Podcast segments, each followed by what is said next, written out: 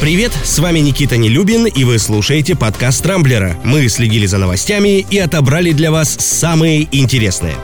Безусловно, главным событием вчерашнего дня стало послание Владимира Путина Федеральному собранию, уже 17 по счету. Президент говорил о новых мерах финансовой поддержки бизнеса, туризма, науки, регионов и малоимущего населения, в том числе семей с детьми. Кстати, на социальные выплаты из бюджета планируется потратить больше всего, около 400 миллиардов рублей. Само собой, затронул Путин и внешнюю политику, уже не в первый раз обратившись к своему любимому произведению «Маугли Киплинга». Президент сравнил США с тигром Шерханом, вокруг которого, словно подвывающие шакалы, крутятся другие страны. Что и говорить, сравнение жесткое, но пресс-секретарь Белого дома Джен Псаки уже заявила, что, мол, кожа у Америки толстая, и страна не принимает на свой счет эту аллегорию. Так или иначе, никаких громких сенсаций в послании не было. Некоторые, например, ждали, что Путин объявит об объединении с Белоруссией и признании самопровозглашенных республик Донбасса. Короче, президент в очередной раз поставил перед правительством ряд задач. Однако, как мне кажется, рассчитывать на их полное выполнение вряд ли стоит. Практика уже давно показала, что в жизнь притворяются далеко не все путинские указы. Вскоре после обращения президента по всей стране начались акции в защиту Алексея Навального, которые его сторонники анонсировали недели ранее. Напомню, они планировали дождаться, когда на специальном сайте зарегистрируется полмиллиона россиян, а затем в урочный день и час позвать их на улицы. Отметки в 500 тысяч решили не дожидаться, объяснив это тем, что состояние здоровья оппозиционера, голодающего в тюрьме, уже почти критическое и тянуть дальше нельзя.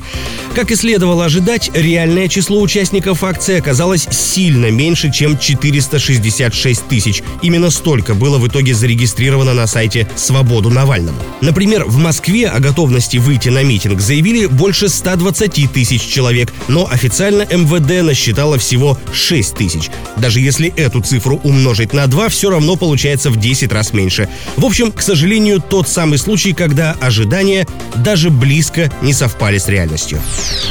Но если у сторонников Навального получилось хоть что-то, то у организаторов футбольной суперлиги не вышло совсем ничего. Амбициозный проект, успев просуществовать всего пару дней, благополучно схлопнулся. Напомню, в минувший понедельник 12 топовых европейских команд объявили о выходе из УЕФА и создании собственной лиги. Однако уже через двое суток было объявлено о приостановке проекта. Во многом это произошло благодаря массовой акции протеста, которую устроили болельщики Челси. Вскоре после этого руководство объявило, что клуб не будет играть в Суперлиге. Затем из нее вышли еще несколько команд. Кстати, поговаривают, что УЕФА якобы подкупил английских грандов, чтобы те покинули Суперлигу. Не бегут с этого тонущего корабля пока лишь испанские Барселона и Реал. Кстати, президент королевского клуба Флорентино Перес, которому, собственно, и принадлежала идея создания новой лиги, от своих планов не отказывается. Он планирует пересмотреть формат и попробовать перезапустить Суперлигу. Правда, не совсем понятно, на что теперь Перес надеется. Сомневаюсь, что команды-перебежчики еще раз решатся наступить на эти грабли, учитывая, какой репутационный урон они уже получили за свой демарш. Единственное, чего, как мне кажется, удалось добиться организаторам Суперлиги, это привлечь всеобщее внимание к проблемам в УЕФА, которых, безусловно, хватает с избытком.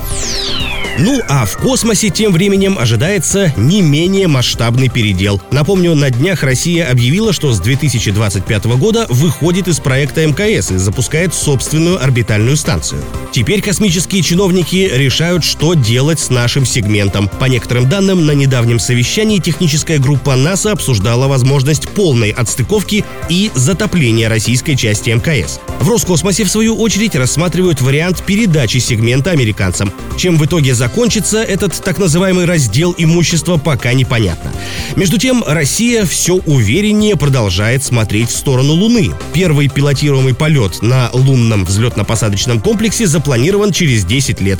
А чтобы проверить, насколько он будет безопасным и удобным, российские ученые накануне предложили отправить туда робота по имени Марфа. Эта аббревиатура расшифровывается как «мобильная автономная робототехническая многофункциональная аппаратура», Она должна будет имитировать человека в корабле, а по прилету на Луну выйти наружу, собрать образцы грунта и загрузить их обратно в аппарат. И вот тут, как мне кажется, могут возникнуть трудности. В конце концов, еще свежи воспоминания о роботе Федоре, который работал на МКС чуть ли не из-под палки. А ведь грозить Марфе молотком на Луне будет уже некому. Так что остается рассчитывать только на ее почти женское хозяйственное начало.